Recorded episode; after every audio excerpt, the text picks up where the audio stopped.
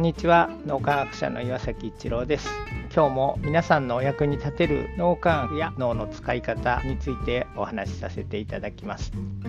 応体験をしている時というのは脳が非常に活性化するんですがそれから非常に不思議な側面があってですね普通感情っていうのはポジティブな感情まあ嬉しい楽しいとか感動したとかいうのとそれからネガティブな感情、えー、悲しいとか寂しいとかネガティブな感情とポジティブな感情とあるんですが応体験って実はポジティブな側面とネガティブな側面を合わせ持っているということが分かってきています。感情によって脳の使い方っていうのは変わります。ポジティブな感情を感じている時はこう視野が広くなりますしこのやり方でいいんだっていう自信がある状態でもあります。それからネガティブな感情になっている時っていうのは自信がなくなって視野が狭くなってとにかく目の前のことだけにフォーカスしてっていうそういう状態になるというのが分かってます。で応体験をした時ってポジティブとネガティブの両方を合わせ持ってるのでその両方が現れてくるという不思議なことが起こってそれが独創的な発想であったったり柔軟な発想であったりっていうものを生み出す元になるということが分かってきています。ちょっと引きな例になりますけど僕自身が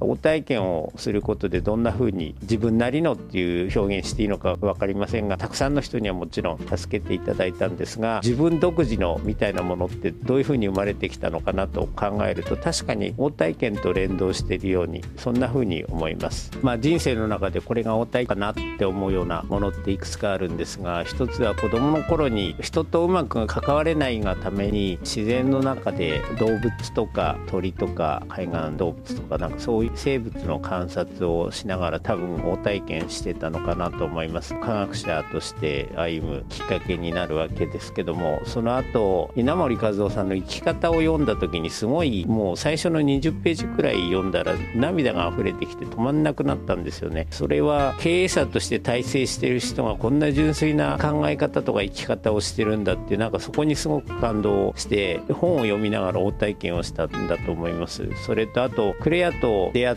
てクレアがシカゴに遊びに来てくれた時に僕がこう今すごく大変な状況にあってっていう自分のその時の状況をクレアに正直に全てお話しした時にクレアが「一郎はこんなことで終わる人ではありません私は信じてます」って言ってくれた時に本当にこう人から信頼されるあるいは人を信頼するその素晴らしさっていうのを多分生まれて初めて感じてそれもすごい大体験だったと思うんですけどなんかそういう大体験を元にして今のこの脳み劇っていうのが出てきたのかなと思います。今年脳み劇検定を立ち上げますけどもそれもクレアと一緒にそして皆さんに手助けしてもらって検定を世に出したいなと思うんですがやっぱり源流にあるのが子どもの頃の科学者に進むきっかけになったことであったり稲森哲学に触れたことだったり人を信じることの素晴らしさっていうのをクレアに教えてもらったりとかなんかそういう応体験の積み重ねがあって脳み焼っていうものが特に脳み焼検定っていうのは今年世に出せるのかなそんな風に思います。そういう意味で本当に今まであの僕の人生に関わってきてくださった全ての方に改めて感謝したいなってそんな風に思いました。